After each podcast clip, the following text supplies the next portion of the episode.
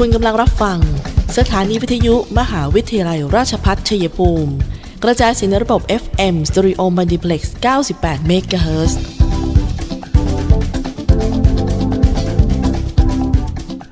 ที่นี่ สถานีวิทยุกระจายเสียงเพื่อการศึกษา มหาวิทยาลัยราชพัฒชัยภูมิส่งกระจายเสียงในระบบ FM Stereo Multiplex ความถี่ 98 MHz จากนี้ไป อเชิญท่านติดตามรับฟังรายการ คุยกันบ่ายสองโมง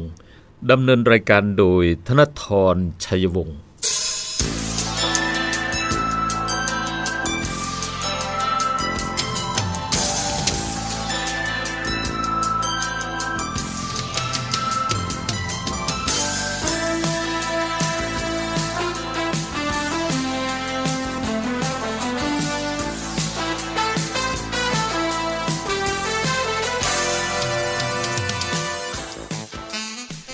สวัสดีค่ะท่านผู้ฟังคะตอนรับเข้าสู่ช่วงเวลาของรายการคุยกันบ่าย 2 โมงนะคะ วันนี้วันจันทร์ที่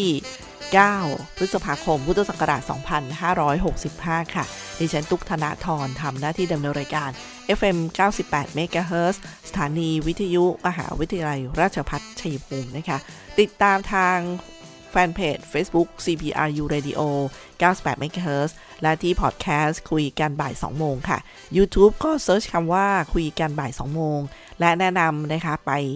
กดติดตามนะไปไลค์กันด้วยค่ะที่วิทยุออนไลน์ CPRU Radio นะคะ ก็เป็นอีกช่องทางหนึ่งที่ฟังสามารถติดตามฟังย้อนหลังกันได้ แล้วก็ไปฟังได้ทุกที่ค่ะ ตามทุกฟังไปกับสมาร์ทโฟน แล้วก็ระบบเครือข่ายกับ network ได้เลยนะคะ วันนี้รายการของเราเริ่มต้นกันที่กรณีมีผู้แอบอ้างเป็นเจ้าหน้าที่ของสำนักงานกสทช แม้ตอนนี้ข่าวเรื่องการแอบอ้าง อะไรต่างๆในท่านฟังต้องระมัดระวัง แล้วก็หนักแน่นตรวจสอบกับแหล่งข่าวให้ดีนะคะแจ้งเตือนกรณีมีผู้แอบอ้างเป็นเจ้าหน้าที่สำนักงานกสทช โทรศัพท์หลอกลวงประชาชนนะคะ จากกรณีที่มีประชาชนได้รับโทรศัพท์จากมิจฉาชีพที่แอบอ้างว่าเป็นเจ้าหน้าที่จากกสทช พร้อมแจ้งว่าเบอร์โทรศัพท์ภายในชื่อของท่านเนี่ยมีผู้ร้องเรียนจำนวนมาก จึงจะตัดสัญญาณโทรศัพท์ภายใน 2 ชั่วโมง อยากรู้รายละเอียดให้กด 9 ติดต่อกสทช เนี่ยค่ะจะเป็นลักษณะการหลอกลวง ซึ่งสำนักงานกสทช ขอเรียนว่าทางสำนักงานไม่มีนโยบายโทรศัพท์ไปหาประชาชน เพื่อแจ้งตัดสัญญาณ ดังนั้นนะคะจึงขอให้ประชาชนระมัดระวัง แล้วก็อย่าหลงเชื่อโทรศัพท์หลอกลวงดังกล่าวค่ะ โดยอย่าให้ข้อมูลส่วนตัว อย่ากดลิงก์ที่แนบส่งมาให้ หากพบการโทรในลักษณะนี้ขอให้แจ้งเบาะแสมาที่ ศูนย์รับเรื่องร้องเรียน กสทช call center 1200 อันนี้โทรฟรีนะคะ ซึ่งสำนักงานกสทช ก็ขอยืนยันค่ะว่า ได้ให้ความสำคัญกับการแก้ไขปัญหาแก๊ง call center หลอกลวง ในตลอดระยะเวลาที่ผ่านมาค่ะ เพื่อดูแลและป้องกัน ไม่ให้ประชาชนถูกมิจฉาชีพหลอกลวงในทุกรูปแบบนะคะดังนั้นก็ นี่ก็เป็นประกาศเตือนมาค่ะท่านผู้ฟัง ส่วนวันเมื่อวานนี้ท่านฟังก็จะเห็นโอ้ยข่าวทุกช่องนะคะ ทุกสื่อทุกสำนักเลยนะแปดพฤษภาคมที่ผ่านมาในที่อำเภอคอนสารท่านผู้ฟังก็บอกแม่ชัยภูมิ ดังแบบนี้ดีไหมเนี่ยนะหลายท่านก็เป็นห่วง ชื่อเสียงของจังหวัดกันไป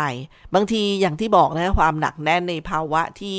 มันผันผวนเรื่องเรื่องเศรษฐกิจ ความอดทนเรื่องสถานการณ์ของโรคภัยไข้เจ็บเนี่ยนะคะ มันทำให้เราบางทีอาจจะแกว่งไป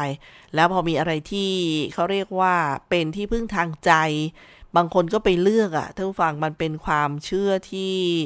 อ่ามันเป็นเป็นเหมือนเป็นการยึดเหนี่ยวนะคะแต่ว่าต้องดูค่ะ ก็เหมือนอย่างพวกเราเราเราท่านท่านดูข่าวเนี่ยก็เป็นห่วงผู้ที่ อ่าไปใช้เขาเรียกว่าไปมีความเชื่ออย่างเรื่องกินฉี่กินสเลดขี้ใคร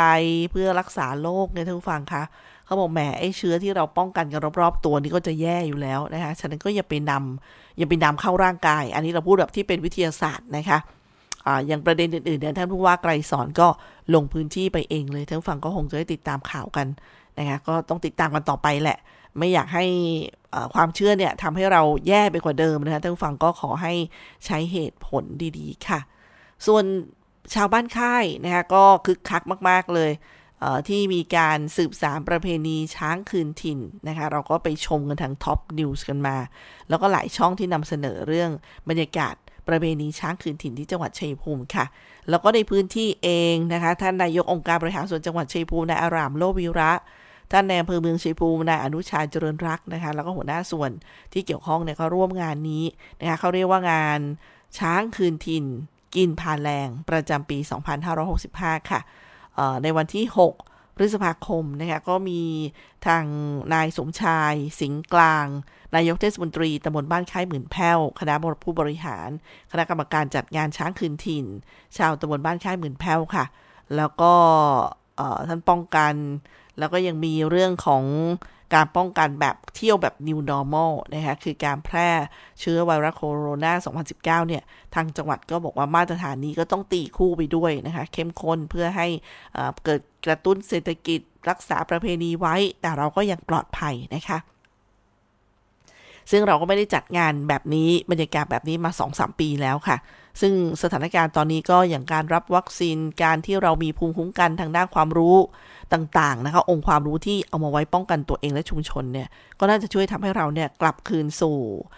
เขาเรียกว่าวิถีชีวิตแบบแบบเดิมได้ แต่ต้องมี new normal ที่เราฝึกกันมา2อสปีเนี่ย ให้เหนียวแน่นนะคะ ดังนั้นก็จะเห็นกับทางที่เทศบาลตำบลบ้านค่ายหมื่นแพ้ว ก็ได้รับความร่วมมือจากพี่น้องชาวบ้านเป็นอย่างดีค่ะ แล้วก็เรื่องงบประมาณก็ยังคงต้องใช้เพื่อการสืบสารอนุรักษ์ฟื้นฟู วิถีชีวิตดั้งเดิมที่ยังต้องรักษาเอาไว้นะคะ ส่วนพิธีกรรมที่สำคัญเนี่ยเขาก็มีเรื่องของช่วงเช้าเป็นพิธีเลี้ยงโฮงประกรรม พิธีบวงสรวงพ่อหมื่นแพ้ว เป็นพิธีกรรมความเชื่อในสิ่งศักดิ์สิทธิ์ที่บรรพบุรุษได้สืบทอดกันมา และเป็นพิธีกรรมที่ดีงาม ต้องใช้คำนี้นะคะ ต้องดีงามด้วย เป็นแหล่งหล่อหลอมรวมใจความรักความสมัคคี เป็นกิจกรรมที่มีคุณค่าทางวัฒนธรรมค่ะ ซึ่งปัจจุบันก็ถูกเบียดเบียดเขาเรียกว่าเบียดบังไปตาม สถานการณ์การเปลี่ยนแปลงทางสังคมเศรษฐกิจที่ทำให้ไม่ได้ปฏิบัติมา2อสปีนะคะแต่เมื่อเราสามารถทำได้ เราก็รีบที่จะปฏิบัติ นะคะปฏิบัติดีปฏิบัติชอบก็ขอให้ทุกท่านได้มีความสุขกับกับทุกๆ อย่างที่ได้ร่วมกันทำจากวันวานที่ผ่านมา เดี๋ยวเราพักกันสักครู่นะคะ เดี๋ยวช่วงหน้ามาดูสถานการณ์โควิด -19 ในพื้นที่จังหวัดชัยภูมิ แล้วก็โปรแกรมการฉีดวัคซีนในช่วงนี้นะคะ ประกาศมหาวิทยาลัย ราชพัฒชัยภูมิ เรื่องการรับสมัครบุคคล เพื่อคัดเลือกเข้าอบรมในหลักสูตรประกาศนียบัตรผู้ช่วยพยาบาล หลักสูตรใหม่พุทธศักราช 2561 ประจำปีการศึกษา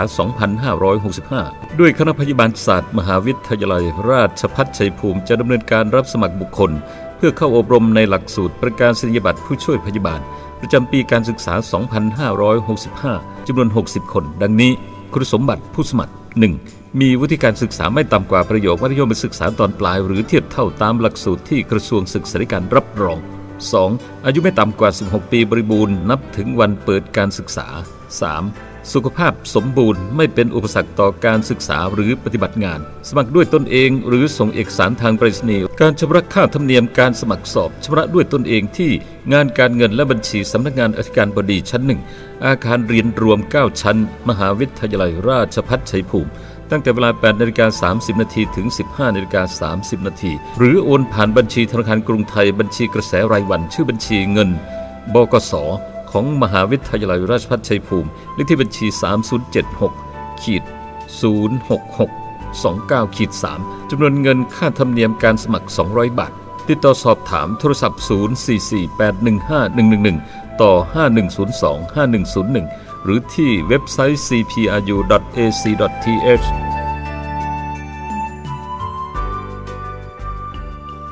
มหาวิทยาลัยราชภัฏชัยภูมิ เปิดรับสมัครนักศึกษาหลักสูตร วิศวกรรมศาสตร์ สาขาวิชาวิศวกรรมการผลิต โดยมุ่งเน้น ในการเพิ่มทักษะความรู้ด้านวิศวกรรมศาสตร์ ให้กับนักศึกษา ในระดับวิชาชีพชั้นสูง ทางด้านวิศวกรรมศาสตร์ ขยายโอกาสทางการศึกษา ด้านวิศวกรรมศาสตร์ ให้กับเยาวชนในท้องถิ่น และพื้นที่ใกล้เคียง เพิ่มศักยภาพแก่ประชาชนในท้องถิ่น ให้ดำรงชีพ โดยพึ่งพาตนเอง พร้อมทั้งเสริมสร้างสมรรถนะในวิชาชีพอย่างเป็นรูปธรรม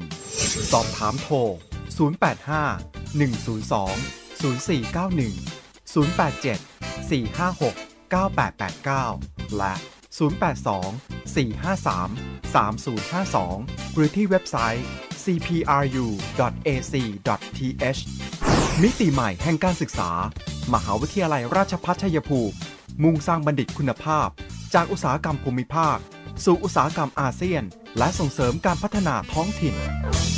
ค่ะทุกฟังคะช่วงเวลาของคุยกันบ่าย 2 โมงนะคะมาติดตามเรื่องสถานการณ์โควิด -19 ประจำวันนี้ค่ะ ก็มีผู้ป่วยรายใหม่เนี่ย ดูตัวเลขประมาณนี้ก็อย่างน้อยเราก็ดีใจว่าไม่ไม่เยอะขึ้นนะคะ 56 ราย แต่ผล ATK ผลบวก 733 รายค่ะ 10 56 รายขออภัยค่ะ 56 ราย ผู้ป่วยรายใหม่ประจำวันนี้เนี่ยก็อยู่ที่บำเหน็จนรง 14 พักดีชุมพล 11 เทพสถิต 8 จัตุรัส 6 บ้านแท่น 4 เกษตรสมบูรณ์ 4 เมืองชัยภูมิ 3 คอนสวรรค์ 3 ภูเขียว 2 คอนสาร1นะคะ ไม่มีรายงานผู้เสียชีวิตค่ะ ส่วนกำหนดการให้บริการฉีดวัคซีนโควิด -19 ในจังหวัดของเรานะคะ เข็ม 1 เข็ม 2 เข็ม 3 และเข็ม 4 ณ จุดบริการฉีดวัคซีนในโรงพยาบาลแบบ Walk-in ไม่ต้องลงทะเบียนล่วงหน้า ก็มี a s t r a z เซ e c a และ Pfizer นะคะที่โรงพยาบาลชัยภูมิก็จะใช้ที่ศูนย์บริการที่บิ๊กซีนะคะ ก็จะให้บริการในวันที่ 12 พฤษภาคมนี้ค่ะ ที่รอพสตโพนทองวันนี้ ที่โรงพยาบาลจัตุรัสที่ศาลา SML หนองไผ่ล้อม และวัดสนามนาง วันนี้นะคะ โรงพยาบาลบ้านเข้าสารศาลาหนองแวงหมู่ 8 วันนี้ และที่วัดวัดซับช่องแมวหมู่ 7 ในวันที่ 11 พฤษภาคม โรงพยาบาลพักดีชุมพลค่ะ ที่โรงพยาบาลเลยนะคะ 12 พฤษภาคม แล้วก็ที่โรงเรียนพักดีชุมพลวิทยาวันนี้ โรงพยาบาลภูเขียวเฉลิมพระเกียรติ 11 และ 12 พฤษภาคม โรงพยาบาลเกษตรสมบูรณ์ 12 พฤษภาคม บำเหน็จนรงค์11 พฤษภาคม โรงพยาบาลหนองบัวระเว 9 11 และ 12 ค่ะ โรงพยาบาลหนองบัวแดง 12 พฤษภาคม โรงพยาบาลคอนสวรรค์ 9 และ 11 พฤษภาคม โรงพยาบาลเทพสถิต 9 และ 12 บ้านแท่น 9 และ 11 แก้งครอ11 โรงพยาบาลคอนสาร 10 และ 13 โรงพยาบาลเนินสง่า 11 พฤษภาคม โรงพยาบาลทรัพย์ใหญ่ 12 พฤษภาคมนะคะ ขอบคุณข้อมูลจากสำนักงงานสาธารณสุขจังหวัดชัยภูมิค่ะ ไปดูสภาพอากาศกันหน่อยนะคะท่านผู้ฟังก็มีประกาศจากกรมอุตุนิยมวิทยา เรื่องพายุดิเปรสชันบริเวณอ่าวเบงกอลซึ่งเขาบอกว่าวันเมื่อวานนี้ 4 นาฬิกาเนี่ยพายุดิเปรสชันบริเวณอ่าวเบงกอลตอนกลาง มีจุดศูนย์กลางอยู่ที่ลัติจูด110อ่า11 องศานะคะขออภัยลองดิจูด 90 องศาตะวันออกกำลังเคลื่อนตัวทางทิศตะวันตกเฉียงเหนือ ด้วยความเร็วประมาณ 15 กิโลเมตรต่อชั่วโมง ความเร็วลมสูงสุดใกล้ศูนย์กลางประมาณ 55 กิโลเมตรต่อชั่วโมง ก็คาดว่าจะทวีกำลังแรงขึ้น เป็นพายุไซโครนในวันที่ 8 นะคะเมื่อวานนี้ แนวโน้มก็จะเคลื่อนตัวขึ้นไปปกคลุมอ่าวเบงกอลตอนบน ในวันที่ 9 ถึง 10 นี้ซึ่งพายุนี้นะคะจะไม่ส่งผลกระทบกับ โดยตรงกับประเทศไทยค่ะ แต่ว่าจะทำให้ลมตะวันออกเฉียงใต้ที่พัดปกคลุมประเทศไทย อ่าวไทย ทะเลอันดามันเนี่ยมีกำลังปานกลางถึงค่อนข้างแรง ซึ่งลักษณะเช่นนี้จะทำให้ไทยยังคงมีฝนตกต่อเนื่อง แล้วก็ฝนตกหนักบางแห่งค่ะ โดยมีฝนตกหนักในบริเวณภาคใต้ ขอให้ประชาชนบริเวณภาคใต้ระวังอันตรายจากฝนตกหนักและฝนตกสะสม ซึ่งอาจทำให้เกิดน้ำท่วมฉับพลันใน หรือว่าน้ำป่าไหลหลากได้นะคะ อันนี้ก็ เเป็นการคัดพยากรณ์อากาศในห่วงเวลานี้ค่ะ ส่วนการเตือนภัยมิจฉาชีพเนี่ยก็ยังคงมีนะคะอันนี้เป็นของธนาคารแห่งประเทศไทยหรือว่าแบงก์ชาติ บอกว่าออขอย้ำนะคะแบงก์ชาติไม่ทำธุรกรรมการเงินกับประชาชนค่ะ หากคุณพลาดโอนเงินให้มิจฉาชีพไปแล้วเนี่ยสามารถแจ้งความได้ที่สถานีตำรวจในท้องที่ที่เกิดเหตุ แต่หากต้องการคำแนะนำหรือว่าแจ้งเบาะแสนะคะ ที่สำนักงงานตำรวจแห่งชาติ 1599 ได้ค่ะ หากมีข้อสงสัยเพิ่มเติมติดต่อศูนย์คุ้มครองผู้ใช้บริการทางการเงินของแบงก์ชาติที่ 1213 ได้นะคะ ซึ่งสบคเน้นย้ำปรับมาตรการเข้าไทย 1 พฤษภาคม เดี๋ยวเราจะมาคุยกันต่อในช่วงหน้าค่ะ ว่าเลิก Test and Go แล้วนะฮะแนะนำให้ตรวจ Self ATK ระหว่างการพำนักก็คือ ATK ด้วยตนเองนะคะ ก็มีการปรับมาตรการเดินทางเข้าไทยทางอากาศ นะคะเริ่มมาตั้งแต่ต้นเดือนแล้วละเดี๋ยวมาทบทวนกันอีกครั้งหนึ่งนะคะเดี๋ยวช่วงหน้าค่ะข่าวดีเรียนปริญญาตรีที่คณะบริหารธุรกิจ มหาวิทยาลัยราชภัฏชัยภูมิ หลักสูตรบริหารธุรกิจบัณฑิต สาขาวิชาบริหารธุรกิจ วิชาเอกการจัดการ วิชาเอกธุรกิจดิจิทัล วิชาเอกการเงิน และสาขาวิชาการท่องเที่ยวและบริการ เรียนทฤษฎีแค่ 3 ปี จากนั้นไปฝึกสหกิจศึกษาณสถานประกอบการ หรือหน่วยงานจริงอีก 1 ปีทำให้มีโอกาสที่จะได้งานเร็วขึ้น งานดีเงินดี และอยากมีธุรกิจเป็นของตนเอง ต้องเรียนบริหารธุรกิจ ว่าแต่สมัครเรียนกันหรือยัง ตอนนี้เปิดรอบโควตา TCAS 65 แล้วนะ เพิ่มเติมโทร 081 544 7644 เลือกเรียนบริหารธุรกิจ เลือก CPBS CPRU โรงเรียนสาธิตมหาวิทยาลัย ราชพัฒชัยภูมิแผนกประถมศึกษา เปิดรับนักเรียนชั้นประถมศึกษาปีที่1ถึง4ประจำปีการศึกษา 2565 English โปรแกรมเรียนภาษาอังกฤษไทยจีน กีฬากอล์ฟจำนวน 25 คนต่อห้องเรียนอำนวยการสอนโดยอาจารย์ผู้เชี่ยวชาญตำแหน่งผู้ช่วยศาสตราจารย์ และอาจารย์ด็อกเตอร์จากคณะครุศาสตร์ รับสมัครวันนี้ถึงวันที่ 10 พฤษภาคม 2565 ติดต่อสอบถามโทรศัพท์ 044 815 111 ต่อ 6800 หรือ 086 246 4641 ในเมืองมีบริการรถรับส่ง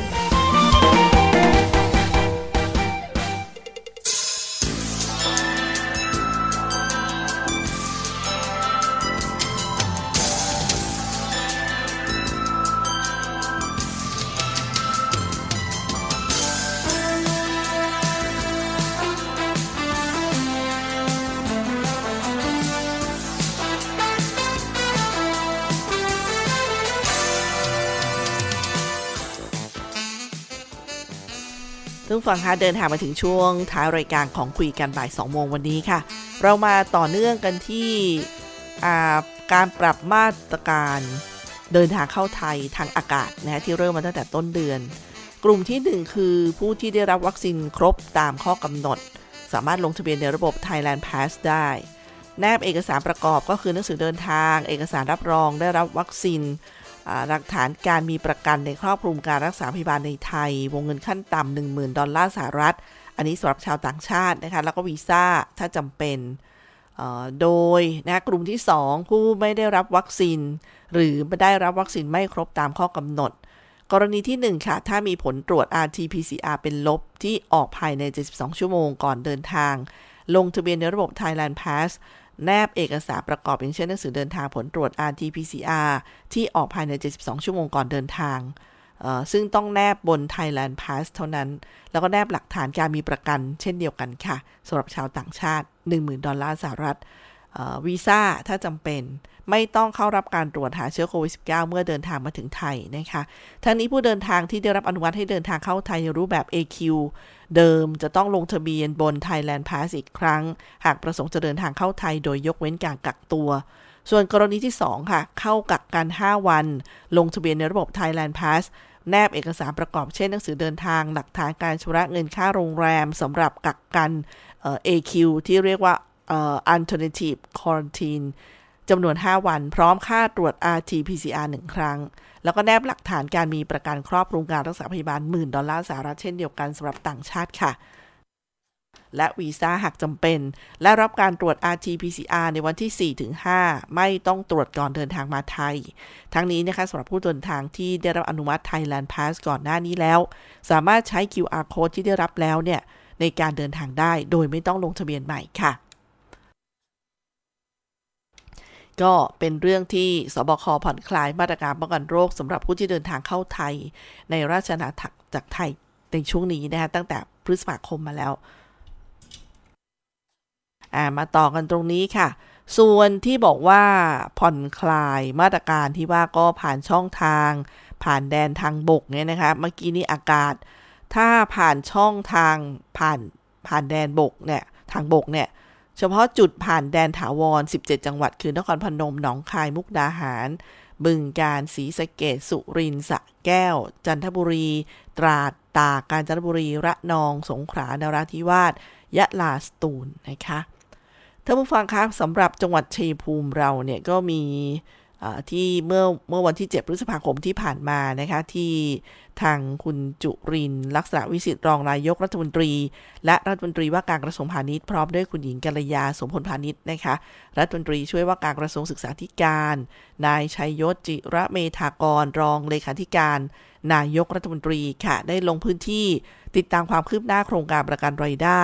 เกษตรกรผู้ปลูกข้าวมันสำปะหลังและยางพาราที่ลานสาวบ้านแต้ หน้าที่ว่าการอำเภอเกษตรสมบูรณ์ พบปะเกษตรกรที่แล้วก็เยี่ยมชม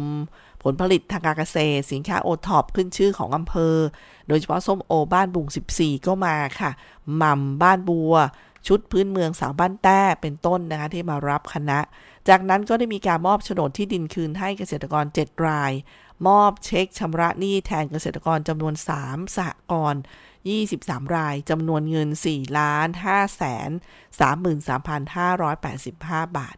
แล้วก็เช็คโครงการฟื้นฟูและพัฒนาอาชีพเกษตรกร สมาชิกกองทุนฟื้นฟูและพัฒนาเกษตรกรจังหวัดชัยภูมิ 7 องค์กร 7 โครงการผู้เข้าร่วมโครงการจำนวน 797 คนค่ะ ก็เป็นเงิน 2 ล้าน1 9 0 0 0 0 โดยมีท่านผู้ว่าไกรสอนกองฉลาดข้าราชการหน่วยงานที่เกี่ยวข้องให้การต้อนรับนะคะ ซึ่งคุณจุรินรองนายกรัฐมนตรี และรัฐมนตรีว่าการกระทรวงพาณิชย์ก็บอกว่า พืชผลการเกษตรปีนี้เนี่ยทุกตัวนะคะบอกวันนี้มันสำปะหลัง บอกว่าดีทุกตัวท่านบอกนะคะวันนี้มันสำปะหลังกิโลกรัมละ3บาท20 สตางค์ข้าวโพดเลี้ยงสัตว์กิโลกรัมละ 11ถึง12 บาทยางก้อนถ้วยกิโลกรัมละ 30 บาท 30 สตางค์ซึ่งก่อนหน้านี้กิโลกรัมละ 10นะคะ ทำให้เกษตรกรมีเงินในกระเป๋าเพิ่มขึ้น แล้วก็สำหรับผู้ที่ปลูกข้าวไว้กินขณะที่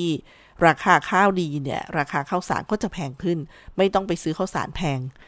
จะสามารถประหยัดเงินได้มากขึ้น แต่เมื่อไรที่ราคาพืชเกษตรตกต่ำก็จะมีนโยบายสำคัญคือนโยบายประกันรายได้เกษตรกร ซึ่งเป็นนโยบายของพรรคประชาธิปัตย์เป็นเงื่อนไขในการเข้าร่วมรัฐบาล เป็นตัวช่วยยามที่ราคาพืชเกษตรตกต่ำ ในพืชเกษตร 5 ชนิดค่ะนั่นคือข้าว มันสำปะหลัง ยางพารา